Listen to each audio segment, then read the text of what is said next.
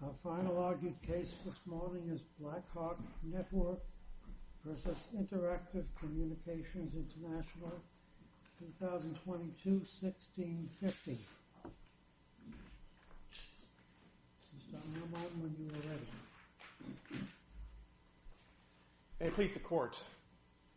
The Patent Trial and Appeal Board erred as a matter of law in this case, where on a record where both Mr. Hutton, the petitioner's expert, and lead counsel for petitioner during argument conceded that there is no express disclosure of the payment confirmation limitation, and yet the Board refused to apply this Court's precedence on inherency.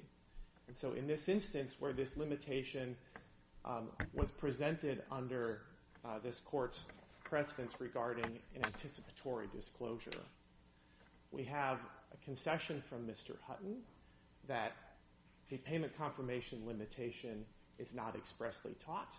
We have a concession or an admission by lead counsel for petitioner to the Board during argument that payment confirmation is not taught. The Board said it logically follows that the game provider system possessed the necessary information. Judge Lourie, that finding by the Board is not supported by the record below. The Board made that finding not on the basis of Mr. Hutton's declaration that says that payment confirmation must be present in SHREC, classic language of anticipation, or I'm sorry, of inherency, um, and it's concededly not an obviousness-based argument here. Um, in the opposition brief at page 16, counsel for petitioners concede that they did not make an obviousness argument in their petition.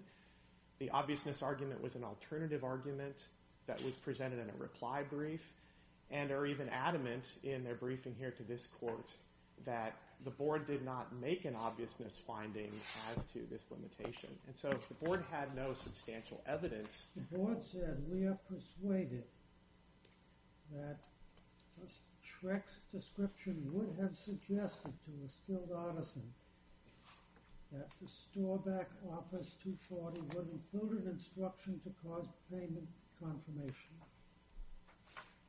You disagree? I disagree because this Court's precedents, including the Eli Lilly case, the personal web uh, technologies case versus Apple, recognize that... Well, this case, like so many, isn't determined by other cases. Each case depends on its own facts, and we've got facts here that you disagree with, but they're findings of fact, aren't they? They're findings of fact by the Board on pages 43 and 44 of the appendix that are not supported by any substantial evidence. And in a case where the alleged uh, basis for disclosing the limitation is that it's neither expressly taught nor inherently present, for the Board to make those findings when no one on the Board is a person of ordinary skill in the art is inappropriate. And the Court could use this case to clarify, not in a context... Fact-finders all the time make findings from the perspective of persons of skill in the art, even without themselves being of skill in the art. So I'm not sure that that argument gets you very far. The findings here are based upon a record where Mr. Malika and Mr. Della Sensory uh, provided undisputed evidence on behalf of the patent owner that the lottery systems... But the Board read the patent and disagrees with your experts. I mean, the patent is itself evidence, isn't it? I'm sorry, the patent owner's patent, the 894 patent? No, the reference. The Shrek reference. The Shrek reference is evidence. The Board can read it and it disagree with your experts' reading of it. I mean, it cited the portions in the reference that it says supports its views. I know you disagree, but, I mean, that's the way the Board read it. And, I mean, if we find that those the places it cited support the Board, then it's a substantial evidence case, isn't it? We don't think so, Your Honor, because the Board didn't apply this Court's precedence on inherency. And instead... I really don't understand why we're getting caught up in this. I mean, maybe the Board would have been better to be clear about what it was doing, but it read the reference and said, this is what the reference teaches us. And even though the specific words you want to find aren't there, it said the reference still teaches that. I don't know that that's necessarily inherency. It could just be an express disclosure in other words. And it said this reference necessarily includes, and I don't want to use the word necessarily because then you're going to tell me that's inherency. Um, they said the reference discloses this limitation. Or if I could just add, it might be implicit disclosure. I mean, the board read it and sees it there. Aren't they allowed to do that? I don't think the board can do that in this case where the expert concedes that there's no express disclosure. Counsel concedes there's no express disclosure, and then the board draws inferences. The board doesn't have, if they think both experts are wrong, they can disregard the expert testimony, right? That's the first place they go to determine whether something's disclosed is the reference. Yes, I recognize that the board purports to make findings based upon its own interpretation, not supported by the expert testimony proffered by the petition, and also uh, purportedly by reading in between the lines um, regarding a disclosure that uh, even uh, Mr. Hutton, the expert for the other side, acknowledged was not necessarily present on the face of Shrek. And we believe that the error, both as a matter of law and also in terms of the fact findings, is that on a record where, at best, the inference being drawn is about the possibility of a disclosure that's not expressly made um, being supported by an inference. On the purported legal error, what authority do you cite that says the board cannot read a reference to implicitly disclose something that maybe no expert says uh, is there? What authority uh, prevents them from doing that? Well, there are two cases discussed in the record, Judge Stark. One is the Eli Lilly v. Los Angeles Biomedical Research case. That case was cited by the petitioners. It actually supports our view of um, the appropriate outcome here. The court held in that case that to anticipate a reference must do more than suggest the claimed subject matter. But a fact finder can find it does more than suggest. It discloses, just not in the words uh, that would make it an express disclosure. But does Eli Lilly say a fact finder can't do that? No. The facts of this case, though, are very similar to the Eli Lilly case in that at page 43 of the appendix, the board said that the Shrek reference suggests... I guess I'm more focused on the purported legal error. Uh, I understand you think the facts don't uh, support what the board found. But Uh, does Eli Lilly say a fact finder like the board can't read into a prior art reference and see something there uh, that may not be there in black and white, uh, but is implicitly there and would be understood by one of skill in the art? Just as a legal matter, do we say they can't do that sort of thing? I understand under this court's precedence that the requirement is either to have an express disclosure, words on the page, or to have an inherent disclosure. And so you're saying there is no other way a fact finder can find something in a prior art reference. It's just those two possibilities. That's correct. And so I'm asking you, where have we said that? So Personal Web Technologies versus Apple is another case that recognizes that a disclosure could be express or it could be inherent. It goes on to say there's no other way to find something in a reference. My understanding of this court's precedence is that to be an anticipatory disclosure, you must have an express disclosure, words on the page, or you need to satisfy the more rigorous standard for inherency necessarily. But does it have to be the exact words? If it's expressing the same concept in different words, then that's an express disclosure, isn't it? That's not inherency. It's an express disclosure. Hypothetically, in another case, I would agree with you. In this case, where both opposing counsel and Mr. Hutton concede it's not there. I mean, I don't care about any of those concessions because the board just read this reference. So if you put away all those concessions, if the board looked at this and said they don't use this precise language, but we read this reference to disclose that concept nonetheless, they can do that, and they don't have to do that under a inherency, right? I disagree. I think that in a circumstance where the words are not on the page and you're not talking about obviousness, I would have a different answer for you if the argument was obvious. I mean, I don't understand how that can possibly be the law, particularly in some of these complicated software cases and things like that, where everybody makes up their own language for, for different for concepts, and one company may use language X and one company may use language Y. If they're the same concept, it's not inherency. It's just a different way of expressing the same thing. Now, I know you disagree that this is a different way of expressing the same thing, but that's finding an express disclosure, not an inherency disclosure, isn't it? Only in a circumstance where there's support in the record that an expert would have understood it that way, and that's absent in this case.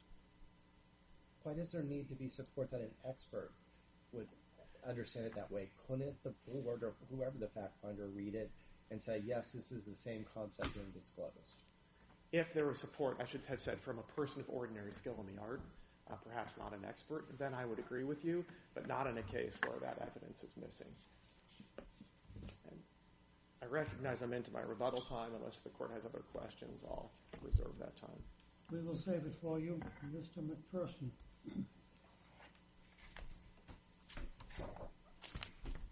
Good morning, Your Honors. Patrick McPherson, Duane Morris for the appellate. This is a parallel disclosure case. The 894 patent and Shrek are both directed to the same problem. They propose the same solution, and they use the same architecture. However, they use different words to describe the same concept. That does not get you to inherency. As Judge Hughes was just discussing, the standard really is, is what does the reference convey to a person of ordinary skill in the art? Well, the reference requires a receipt, right? Yes. Which is what the claims purportedly try to avoid? For, I'm not sure what you mean by trying to avoid. Well, let's read the claim. Let's read the claim term at issue is providing to the Lottery Administration Payment confirmation. Payment confirmation. That's the claim term that's at issue. And the board identified the facts that it said supported that. One of them was, Shrek discloses the pre-printed lottery ticket is not eligible to win unless payment and activation occurs. So a person of ordinary skill in the art, unless payment occurs means payment confirmation must be determined. That's what our expert said. So you're saying the receipt is payment confirmation? Uh, uh, the receipt could be, but in this instance it's something else. Because it goes on to say the cash register would get authorization for payment for the winning tickets as part of the validation process. And the board relied on that. So that means it's not the cash register doing it, and the cash register has the receipt, but it's getting authorization from somewhere else. And the next fact they relied on is Shrek says the game provider could check if the ticket 300 is a winner and could send information back that the ticket is a winner and authorize winner payment. And the board said, and we know what's required for authorizing winner payment, it has to be activated and you need, the payment has to occur. That's payment confirmation. That's the claim limitation disclosed using different words. It's an express disclosure. It's not inherent disclosure. Now, that's the facts before the board. And under standards of potential evidence, could a reasonable mind say that's adequate to support the conclusion of the board, the conclusion that Judge Lourie wrote, that one of skill in the art would understand that the payment confirmation was provided to the lottery administration so they could authorize payment? Yes. But if you look further than that, what did the appellant tell the board those facts meant? They didn't tell the board anything. They said it doesn't mean that. But they didn't say, what does it mean? Right? So there's no facts for what that means other than our experts. And the board understood that and agreed with it. And these are not the type of facts that a judge can't read for himself and say, yeah, of course, in order to have payment authorization, you need to have the two requirements. So this is a case where there's no inherency here. This is an express disclosure to one of skill in. Your friend insists no expert said there's an express disclosure and that counsel on your side also agreed there's no express disclosure. Uh, is he factually correct about the record? He's factually incorrect. I'm the counsel. and my position has always been, and I think the law's there, and my Latin's not that good, but there's something about in haec verba, that the support for a claim does not need to be verbatim. And every time that question was asked, I would always say, the words do not say payment confirmation. I was very clear that it does not expressly use the same language as the claims verbatim. And what about your, your expert or, or any other witness uh, testimony? Where in the record can we find it saying it, the payment confirmation limitation is expressly disclosed in SHREC? The question was always posed, does this say that? And the answer is no. So then it must be inherent.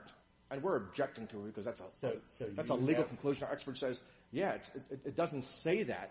And so counsel is saying, well, then it must be inherent. And our expert says, well, yes, because it's not, it doesn't say that. So the language that our experts using, and we're objecting to because it's really a legal conclusion of whether something's inherent or not, is this the words don't say that. And we agree the words do not so you say that. never had your expert affirmatively support your argument that one of skill in the art would read this as uh, disclosed in, in SHREC. No, no, our expert did say that. And where can I find that? where, where the board relied, where the board relied on um, their citation to one of skill in the art, and they went through what our expert said was the state of the art, and they identify um, references Can you skip, give me some pages, please? Sure.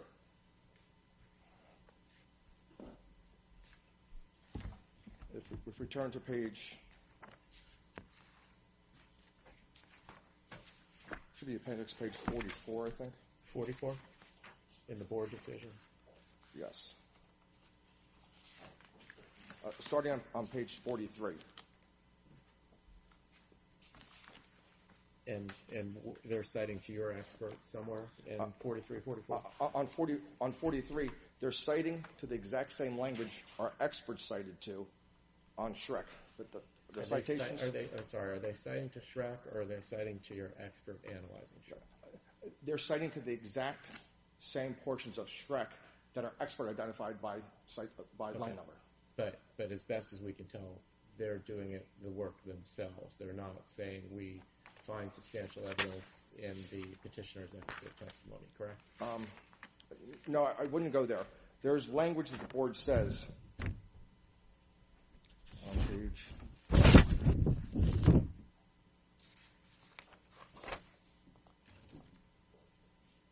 On page 44, they say, taking into account the knowledge, reasonable inferences, and creativity that a skilled artisan possessed at the time of the invention, which indisputably included a recognition that the Lottery Administration defines the information that must be provi- provided to activate a ticket, we find a natural result flowing from the game provider system being able to determine a winning ticket and provide authorization of a winning ticket is that the store back office provided payment confirmation for the ticket to the game provider system before that determination.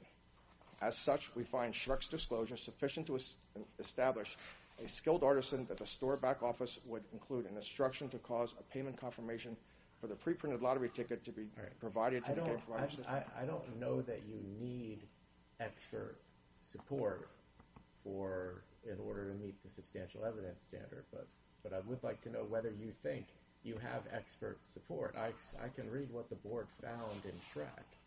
They may be right about it, but uh, do you have expert support for what the board says is in Shrek? Okay, I, think we're, two ships passing.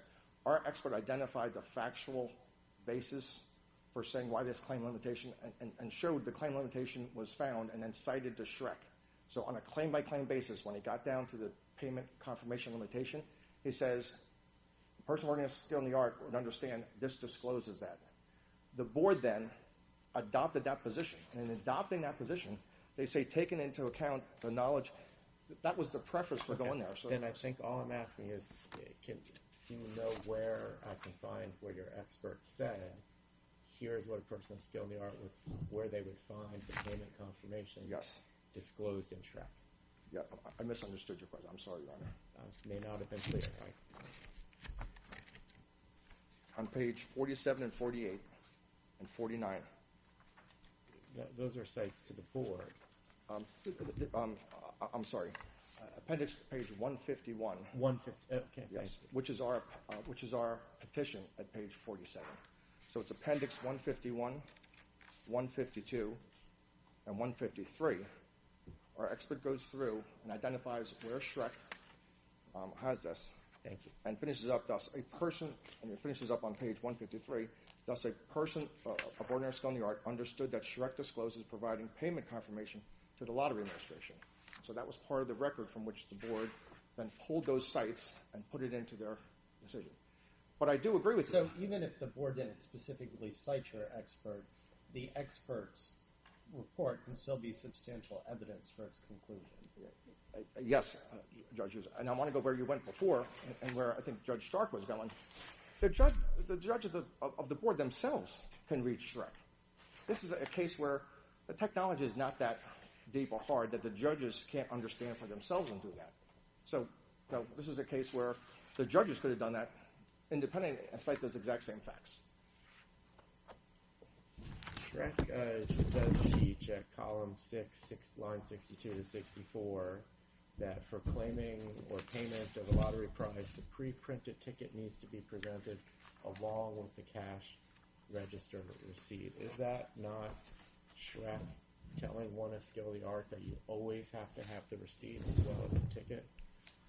No, Your Honor, because I think if you continue reading there, you're looking at the board, uh, this was before the board as well, and the board said, no, what the next line says, in a case of any dispute, the cash register receipt with ticket activation information such as price, the activation authorization code needs to be presented. So in a dispute, you could use your cash register receipt for that. And I go back to say that this is a parallel disclosure case.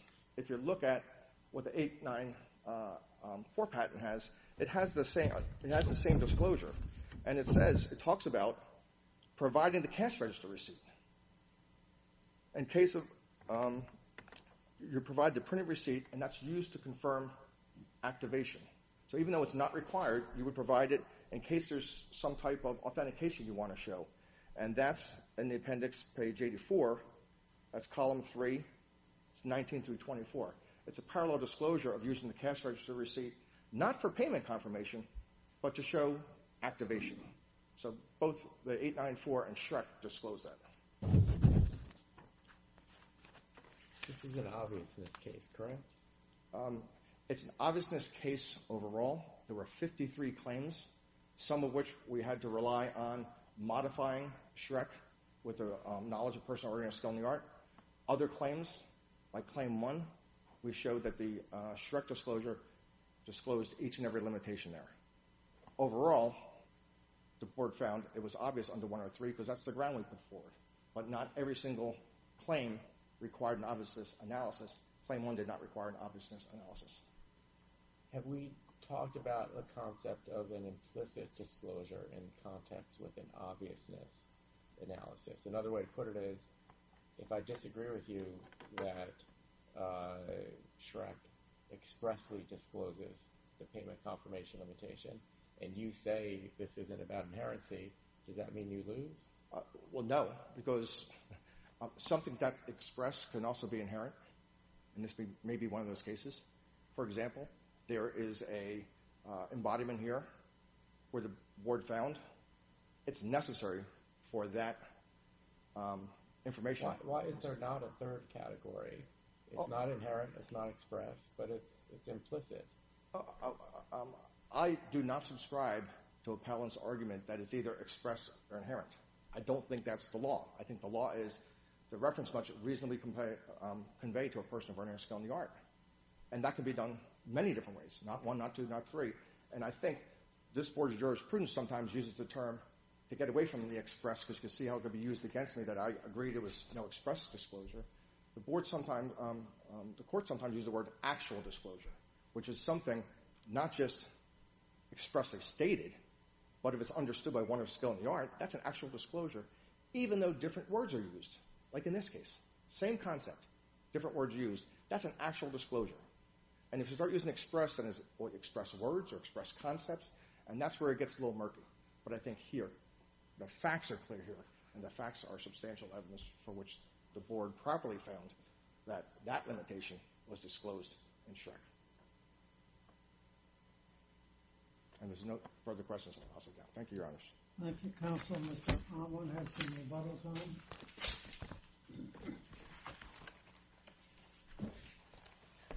A few quick points in closing. Um, I would like to direct the court to Appendix 2666, uh, where counsel said it does not expressly say that, no, with respect to the payment confirmation disclosure in Shrek.